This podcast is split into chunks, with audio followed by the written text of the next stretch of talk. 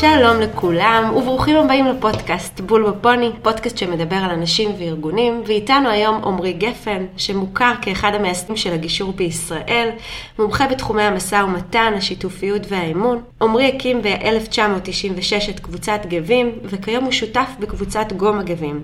הוא גם מרצה בבינתחומי ומוביל את התוכנית המשא ומתן של להב.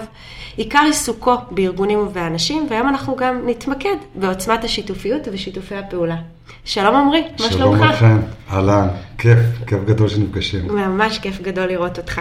קודם כל נתחיל עם זה שמגיע לך מזל טוב ענקי. תודה, פרסמת, תודה. פרסמת לאחרונה ספר אה, שמדבר על עוצמת השיתופיות, אה, שקוראים לו מ ego system ל ecosystem.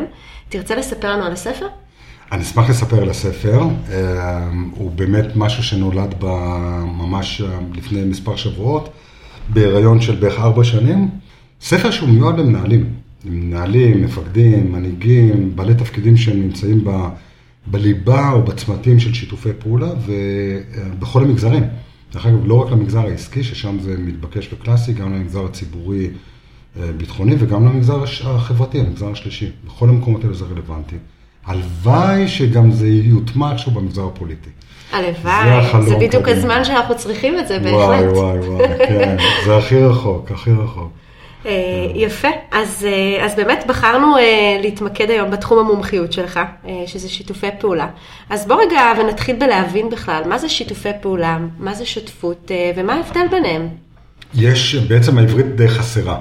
העברית נותנת לנו מונחים חלקיים, ולכן במודל המרכזי שפיתחתי ומוצג בספר, אנחנו מדברים קודם כל על שלוש רמות של שיתופיות, ונעזרים פה באנגלית, שהרמה הראשונה זה coordination, שזה בעצם תיאום, סנכרון, העברת מידע. הרמה השנייה זה cooperation, שזה שיתוף פעולה. שתחשבי על זה יותר כמו מבצע, כמו פרויקט, זה משהו שיש לו התחלה, אמצע וסוף, הוא לא לעד, וגם האימפקט שלו הוא חלקי.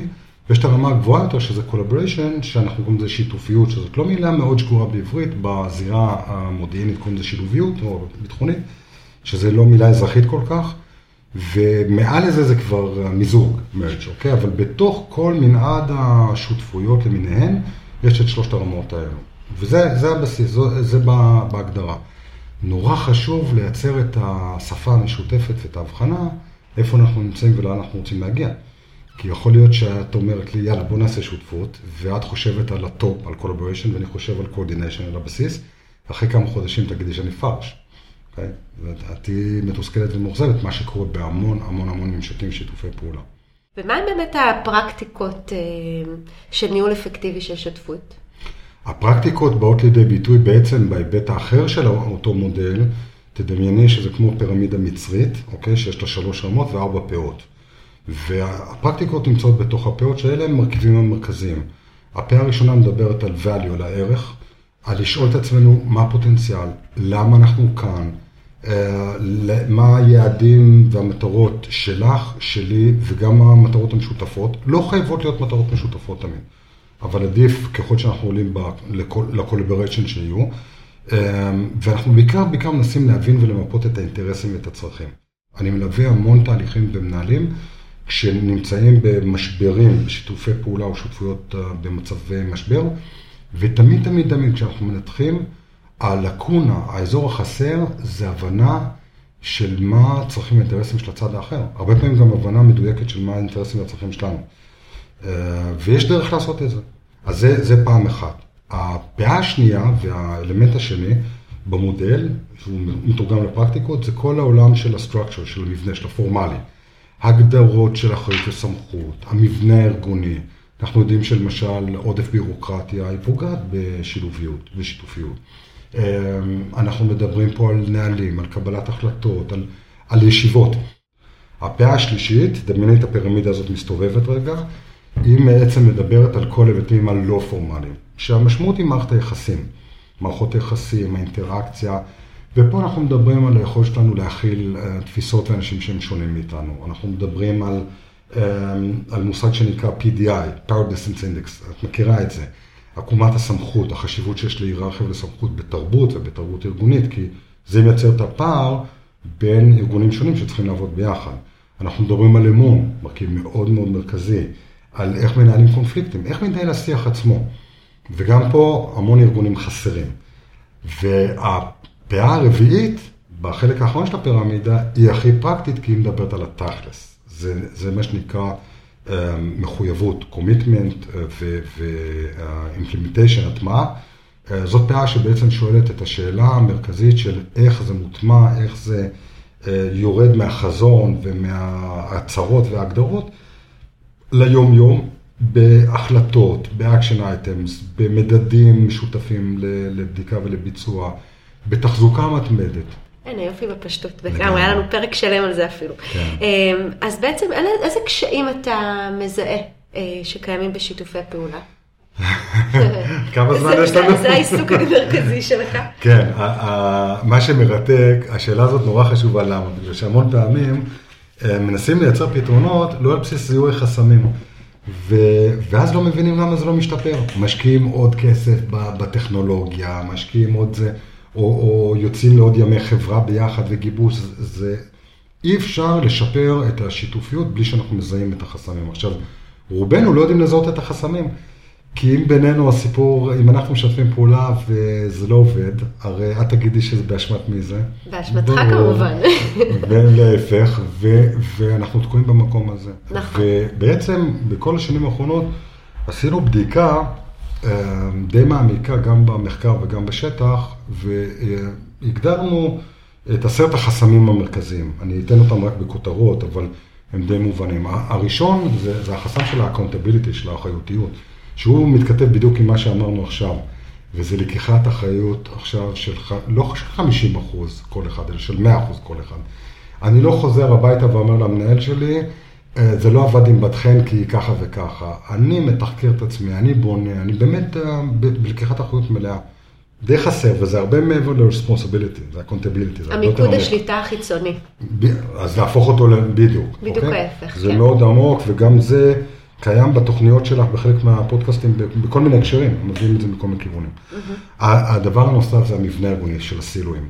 גדלנו על זה, אה, אנחנו מחונכים לזה, זה מייצר את הבירוקרטיה, את החסמים, המבנה הארגוני, ולא סתם אנחנו רואים בעולם היותר מתקדם, שעוברים למבנה ארגוני שהוא הרבה יותר agile, אני מדבר נכון. על החברות הייטק בעיקר, טכנולוגיות. שאצלם הקצב משתנה כל הזמן, וגם אנחנו רואים את זה במקומות כמו מערך המודיעין הישראלי, במקומות אחרים. המטריצה... ההשטחה, ההשטחה. השטחה, mm-hmm. ועבודה מטריציונית, ו... וסקראם, מי שמכיר ב... ב... במרחב של ההייטק, וזה בעצם מאפשר אג'יליות הרבה יותר גבוהה, וגם זה מונח שאין לנו בעברית, אז מישות היא זה, כן. נכון מאוד. אה, והחסם הנוסף זה התחרותיות. אה, זה עדיין מאוד מאוד חזק אצלנו, התרבות הישראלית היא מאוד כזו. כל המשפחה של האגו, אני מגדיר אותם כחסם הרביעי, זאת משפחה מורכבת, כי זה לא רק עכשיו האגו של שפוני, זה גם האגו הארגוני, המאבק על הלוגו, אוקיי? ההכרה. מי מקבל את הטפיחה על השכם? אה, וזה מאוד מאוד משפיע, בעיקר במערך הציבורי והביטחוני, פחות העסקי. אה, יש בתוך החסם הזה את התופעה שאנחנו יודעים עליה בעיקר מ-9-11 של NIH, Not Invented Here. מה שאני לא ייצרתי והמצאתי כפתרון עבורי, אה, הוא פחות מעניין, ואנחנו לא משקיעים מספיק בללמוד מה אחרים עשו ואיך הם פתרו את זה ולייצר למידה, וזה מתכתב גם עם החסם של Keep it here, KIH, של אני לא, לא רוצה לשתף, אוקיי? כל זה מתחבר למשפחה הזאת. החסם החמישי הוא במשפחה האמוציונלית, שאני נותן לו את הכותרת של פחד. אני מפחד לשתף, אני מפחד להשתנות, אני מפחד לאבד שליטה, אני מפחד שתלמדי את היכולות שלי, אוקיי? ואז אני הופך להיות פחות רלוונטי, ואנחנו לא יודעים לדבר על רגשות. אז החסם הזה הוא מאוד מורכב, בעיקר לגברים, אני מרשה לעצמי לומר את זה כגבר. עכשיו, אין מצב שבמערכת יחסים או בשיתוף פעולה אין, אין פחד. וכמה את רואה שמדברים על זה? מעט מאוד. נכון. החסם השישי זה המרחב הבין-תרבותי. בין-תרבותי, בעיקר בין דיסציפלינות. אם אני בא מדיסציפלינה שיווקית, היא שונה מ-R&D, היא שונה מ-HR, היא שונה מ... וכל, והליגה וכל דיסציפלינה מדברת את השפה שלה, והיום אין ברירה, עובדים ביחד, בתלות הדדית מאוד גבוהה, בכל המובנים זה מהווה חסם. והחסם הכי משמעותי אה, והכי מרתק בעיניי זה הנושא של trust, של אמון. כשזה קיים, זה עובד, כשזה לא קיים, זה לא עובד. וזה נושא שלם בפני עצמו, על זה צריך להיפגש לתוכנית אחרת. אני חושבת שהבעיה בכישלון בשיתופי פעולה היא הרי הרבה, היא, היא בסוף מרחיקה לכת, היא, היא מעבר לזה ששיתוף פעולה ספציפי לא מסתדר. זה יכול להיות משהו שהוא הרבה יותר אה, גורף, יכול להביא למשל למצבים, ולי יצא לראות את זה לצוותים שלמים שיוצא להם אה, מוניטין פחות טוב, mm-hmm. אה, של, של אנשים שלא משתפי פעולה, אנשים שהם לא אמינים, זה הרי צובע כל כך הרבה אה, רבדים אחרים בדינמיקות בין אנשים, אה, שמישהו לא משתף פעולה. אה, וכשדיברת על כל ההיבט של, אה, של אגו ופחד ואמון, אז אני באמת גיליתי שאחת הסיבות המרכזיות של שיתופי פעולה נכשלים, אה, זה באמת יושב על הרגשת האיום. זה יושב בכל מיני רמות של דינמיקות. זה יכול לשבת ברמות של אנשים, של צוותים. זה יכול לשבת ברמות של יחידות עסקיות שלמות. איום באיזה מובן? אני חושבת שבסוף מנהלים, כשהם מתכננים יוזמות של שותפות מסוימת, הם מתמקדים בעיקר בכל התהליכים הלוגיסטיים. הם יותר uh, בתמריצים, הם יותר בתוצאות, והם הרבה פעם, הרבה פחות מתעסקים באנשים, mm-hmm. במה שגורם לאנשים להרגיש כשמבקשים מהם לבוא ולשתף uh, פעולה. לשבור את הקירות, mm-hmm. להוריד את המחסומים, לחלוק מידע, לוותר על אוטונומיה, uh, לחלוק את כל המשאבים, לחלוק תחומי אחריות. ו... ולבנות יחסים. ולבנות יחסים. לפעמים גם אינטימיות. בדיוק, ואינטימיות, נכון. וזה יכול להיות מאוד מאתגר מנקודת המבט של הארגון, ובעיניי, אה, מנקודת מבט של אנשים, זה יכול להיחווה כמשהו שהוא מאוד מאיים. כמו שאתה אומר, יש אנשים שלא מתאים להם אינטימיות או חלוקה של מידע. הם יכולים אה, גם לפעמים לחשוב, אה, להגיע למצב שהם... בהבנה שאם חושבים שאני צריך שיתוף, שיתוף פעולה, יכול להיות שאני לא מספיק טוב. נכון. אה, או שאנשים לא סומכים עליי מספיק. ואולי אם אני קצת אשחרר איזשהו חלק מהמשאבים שלי, אני לא אקבל אותם חזרה. נכון, ומה שאת אומרת הוא מאוד עמוק גם בתפיסות הניהוליות שעליהן גדלנו, כי כמנהלים גדלנו על זה שוואלה, בוא נפתור את הדברים בעצמנו. בדיוק. ומצפים מאיתנו, ו- ולזה אנחנו מקוילים ומחונכים, ופתאום להיעזר במישהו אחר. וזה מסע פנימי, צריך לזה גם סבלנות. אני ממש מסכימה איתך, ואני גם חושבת שבאיזשהו מקום, כשיש הבנה שהשיח הוא לא השיח האישי, אלא הארגוני כאן, יש משהו שקצת מוריד את משולב, ה... המשולב. גם אישי וגם הארגוני. כמובן, אבל להבין ברור. בסוף שכאילו, אתה צריך קודם כל לייצר איזושהי תחושת ביטחון נכון. באנשים שלך. אגב, מה שאני גיליתי במצבים האלה שמאוד מאוד עוזר, אה, שמנהלים, נדרשים בסוף לתקף שלושה דברים מרכזיים. אחד, זה בעצם את תחושת הזהות של הקבוצה שלהם. אם בסוף יש לך צוות שמסרב לשתף פעולה, זה שאתה בעצם מגדיר את התחושת הזהות שלו, מה המשמעות, דיברת על זה בפאות אגב, בערך שלי, בvalue, למה אני קיים, למה אני נכון. נמצא, זה הדבר הראשון. הדבר השני זה הלגיטימיות של הקבוצה, זאת אומרת, נכון. איך אני נכווה כלפי חוץ, אה, איך תופסים אותי כבעל חשיבות, זאת אומרת, מבינים, כי דיברנו על אחת הסיבות שגורם לאנשים להרגיש איום, זה אולי לא סומכים עליי, כן. אז להפך. רוצים, רוצים בדינמיקה איתך, כי אתה באמת אה, שווה ואין פה איזשהו ערעור מסוים על מרחב הפעולה שלי כקבוצה. והדבר השלישי בעיניי שמאוד משקיט את זה, זה הנושא של תחושת השליטה. זאת אומרת, ברגע שאני מרגיש שיש לי, לקבוצה שלי אזורים שיש בה אוטונומיה מסוימת, איזשהו חופש מסוים, ושהקבוצה הזאת יודעת להגדיר את התנאים שהיא עובדת ואת התחומי האחריות שלה, היא הופכת להיות יותר נדיבה גם. כלפי קבוצות אחרות או בתוכה? גם וגם. גם זאת אומרת שיש איזשהו משהו בדינמיקה הזאת שמשתחרר, ואני יודע, אוקיי, אני יודע מה המרחב הבטוח שלי, ואני יודע איפה אני יכול להביא את עצמי יותר לידי ביטוי או פחות, או איפה אני יכול לחלוק את האזורים האלה, זה משחרר, זה, זה עוזר. זה נכון, שלושת הדברים האלה הם מאוד קריטיים, הם, הם מדהימים והם מלאים לגמרי כשזה לתוך הצוות שלי, לתוך הארגון שלי. כשזה עכשיו דורש משהו, ממשק בין צוותים או בין ארגונים, הם מאוד מאתגרים. כי כמה יש לי שליטה על משהו שאני עושה עכשיו בשיתוף פעולה עם מישהו אחר? אז באמת, מה לתפיסתך אה, מעודד שיתופי פעולה מוצלחים? אה, אני חושב שקודם כל הבנת הצורך, אוקיי, והערך. ו, ופה יש משהו אבל שהוא גדול מאיתנו. יש פה, יש פה עידן חדש. ו, ואנשים שעדיין נמצאים בעידן הישן, יהיה להם הרבה יותר קשה להתחבר להבנה שזה כבר לא משהו שהוא nice to have, אלא must. אני פוגש... ב-25 שנים האחרונות מנהלים, שבעבר היו אומרים לי על הרעיונות האלה, אתה יודע, התחלנו מהגישור, משא ומתן ושיתופי, אומרים לי, עמרי, זה נחמד, בוא, בוא נשים את זה בזירה של הדרכה, של ה-HR, של ה-soft skills. Uh, בעשור האחרון אני לא שומע את זה יותר. אני שומע מנהלים בהכרה מלאה שאומרים, זה אחד לאחד משתקף ביכולת שלנו לממש את הייעוד שלנו, ברווחיות שלנו, uh, בערך שהארגון מביא לזירה. וכבר מבינים שזה משהו שהוא must, הוא תנאי מרכזי, ולכן ההכרה משתנה. עכשיו, אני חושב שזה עוד יותר חזק היום. ו... אז היום אנחנו נמצאים בעידן אחר. מי שמבין את זה, זה גם יותר החבר'ה הצעירים, שגדלו עם הרשתיות וגדלו עם השיתופיות כמשהו שהוא באמת מגיל מאוד מאוד צעיר. אז את רואה גם שינוי דורי שמשפיע, גם שינוי תפיסתי. אני חושב שגם המגזר העסקי מסמל בתפיסה שלו של האוקיינוס הכחול, ולא של Sum Game, של משחק סכום אפס, מרחב הרבה יותר משמעותי. אנחנו מנסים להטמיע אותו לתוך המגזר החברתי, שבתוכו קשה מאוד לשתף פעולה. ו- ונראה לי שמתחילה להתפתח איזושהי תפיסה, אותה אני מאוד מאוד דוחף ומקדם, וגם הספר נועד לזה, שמדובר כבר בדיסציפלינה. זה מקצוע. נכון. אני לא יכול לעשות את זה על הדרך. זה ממש מקצוע, יש פה כלים מקצועיים. אה, ככל שאנחנו גם נעשה את זה עם, עם כלים כאלו, אנחנו נעשה תהליכים הרבה יותר מהירים ומדויקים. לא צריך תהליכים ארוכים ומסורבלים, כולל שינוי תרבות ארגונית. אני, אתה יודע, אני שמתי לב אה, שאנשים שהם לא, לא מחזקים מספיק את, את השריר הזה של שיתופי פעולה, יש להם ממש התנהגות של אגרנות. אה, הם אוגרים את המשאבים שלהם, את הרעיונות שלהם.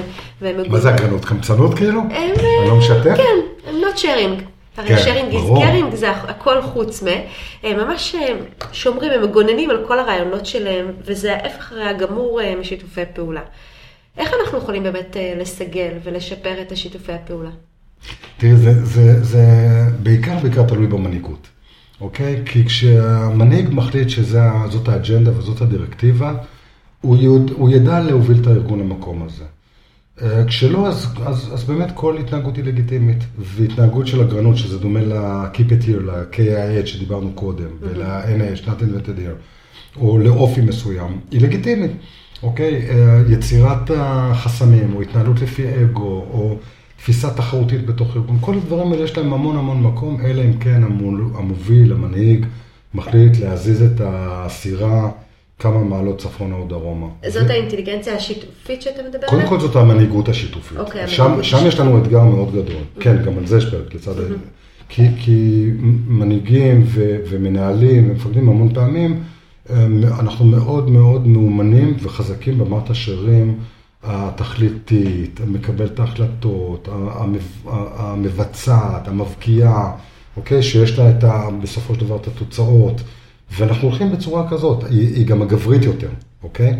והמערכת האחרת, החלופית, נתפסת כמשהו שהוא חלש יותר, הוא פחות מוערך, הוא פחות אה, אפקטיבי. אז חלק מהשינוי של העידן החדש אומר ש... אני כבר לא יכול לעבוד רק עם מערכת אחת. אז מנהלים צריכים לפתח את המערכת האחרת. ואז אם מנהיג ומנהל בכיר יודע את זה, וגם מנהל לא בכיר, מבין את זה, יודע להוביל למקום הזה. והוא יחבר את הארגון למקום הזה. אחרת, את תמצאי את כל ההתנהגויות. כאילו כ- כמשהו לגיטימי, ולא תהיה שיתופיות שם. אז זה, זה בעיניי הקטליזטור הכי משמעותי. ואז להטמיע את האינטליגנציה השיתופית עם כלים מאוד פרקטיים, ומודל, וכל מה שצריך אפשר להכניס שם גם.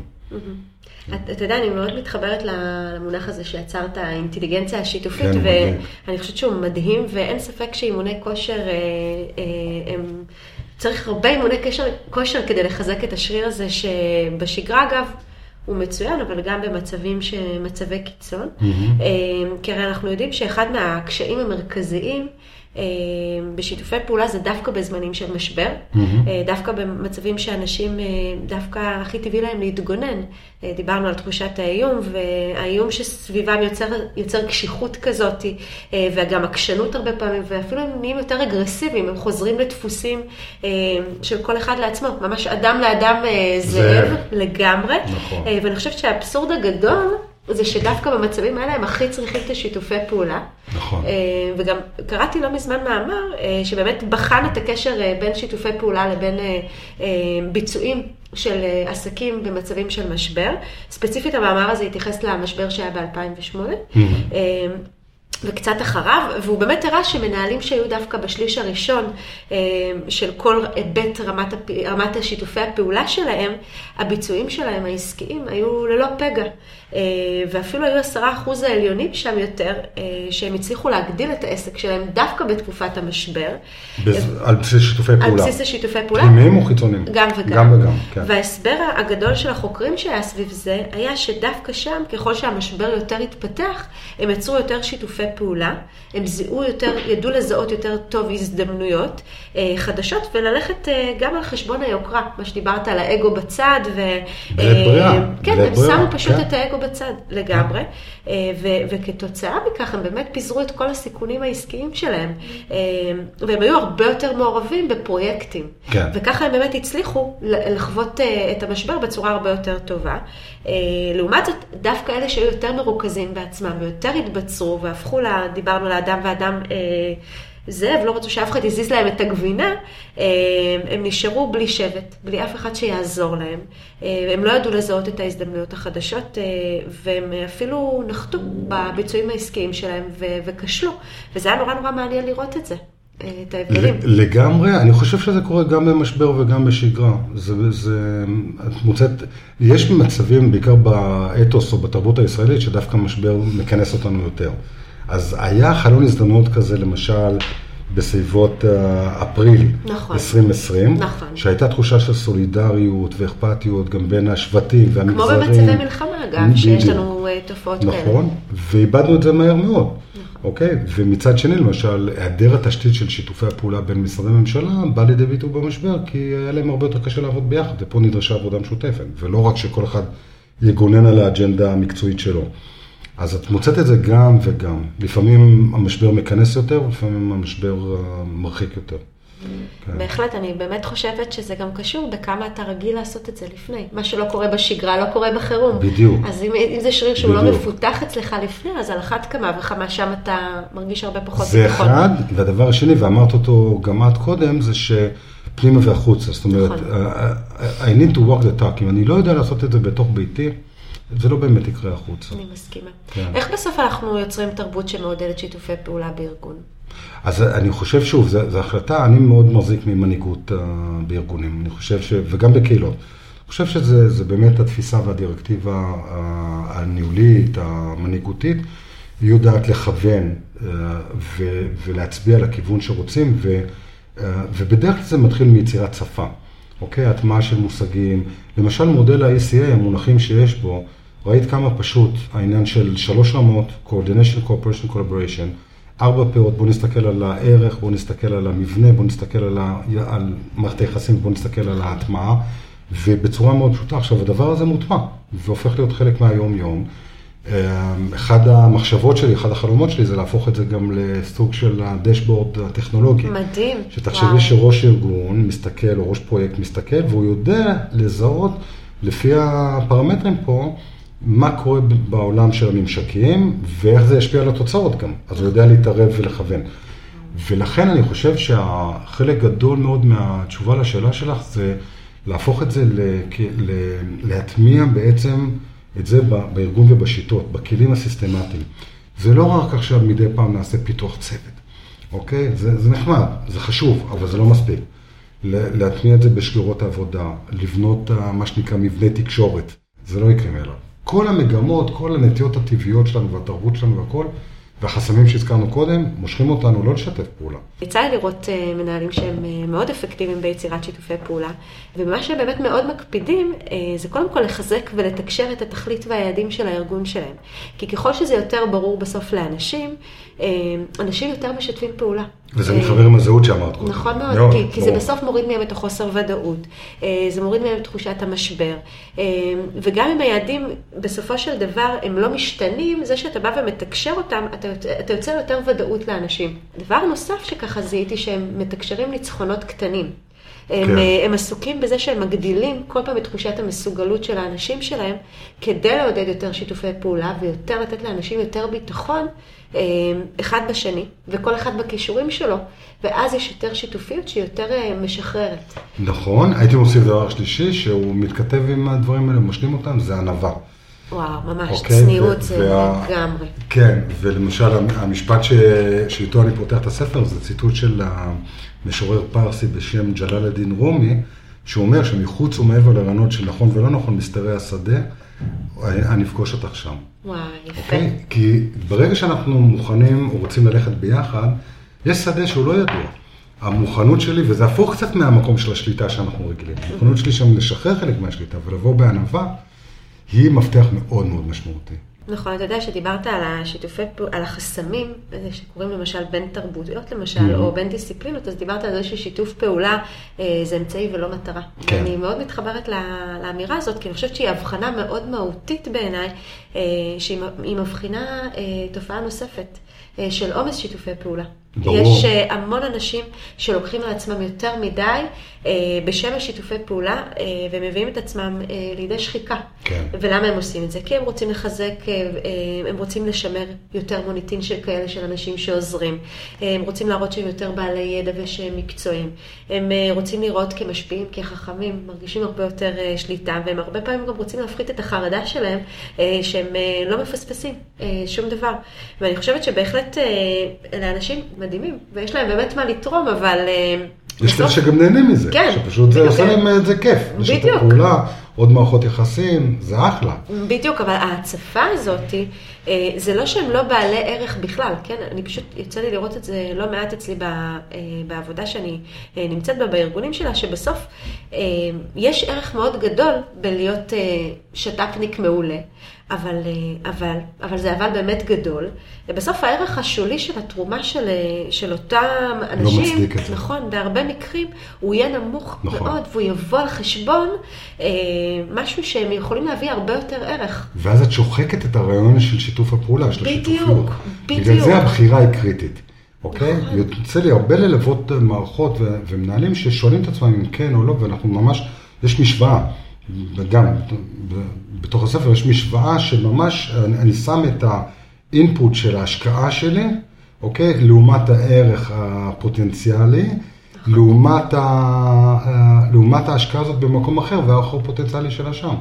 ו- ואם אנחנו עושים בחינה טובה ואמיצה ומדויקת של הדבר הזה, המון בחירות שלנו פשוט ילכו למקום אחר. נכון, כי בסוף הזמן הוא משאב אה, נכון. סופי, אה, ובטווח הארוך, ה over אה, שיתופי פעולה האלה, זה לא מאפשר לנו למקסם את הערך שלנו. לגמרי. ואני חושבת שגם אם זה, כאילו, אנשים רוצים להיות אלופים בשיתופי פעולה, בטווח הארוך זה באמת... לא שווה את זה, כי זה יכול להוביל אותם גם לשחיקה, והם צריכים לבחור באמת pick.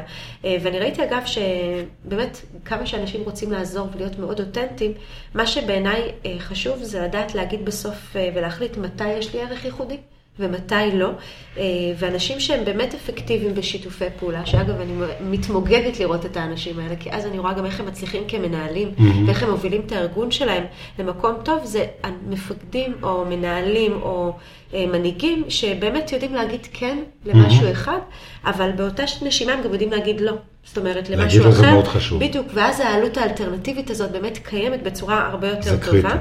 וגם במקרה הזה בעיניי, אה, הם מזכירים לעצמם שניצחונות קטנים זה לא באמת הדבר הכי חשוב. דיברנו על דווקא על, נכון. על, על אלה שכן מחזקים את זה, אה, והם מפסיקים לראות את עצמם אה, כמישהו שאי אפשר בלעדיהם. זאת אומרת, כן. יש איזשהו משהו שאני רואה מנהל שהוא באמת נמצא באיזושהי התפכחות מסוימת, והוא אומר, וואלה, אפשר לוותר עליי, אה, ו- וזה משנה גם את תחושת הערך העצמית שלו.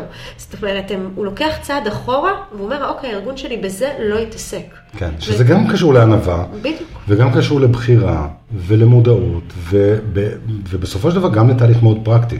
זה, אם זה מתורגם למשוואה שאפשר להשתמש בה, היא יכולה לחסוך מהרבה אנשים ש, שיכילו את זה, את התסכול, את השחיקה, את האנרגיה המיותרת שלהם. נכון, כן. נכון מאוד. כי מה שקורה, שרוב האנשים באים כבר עם השחיקה והתסכול מהמרחב של שיתופי פעולה, ואז הם, אה, כשאת באה כן לעבוד איתם, הם יגידו, די, היינו שם, אין לנו כוח לזה. זה מוזיל את זה, ניסינו." בדיוק. כן, זה משנמך את זה מאוד. נכון. נכון. וואי, עמרי, איזה כיף, הזמן עובר שנהנים. ואנחנו נמצאים לקראת סיום הפרק אה, שהיה בשיתופי והתוכנית שלך פעולה. מדהימה, אני מקשיב. לזה, ממש כיף. תענוג. איזה כיף. תודה רבה, עמרי. תודה לך, תענוג.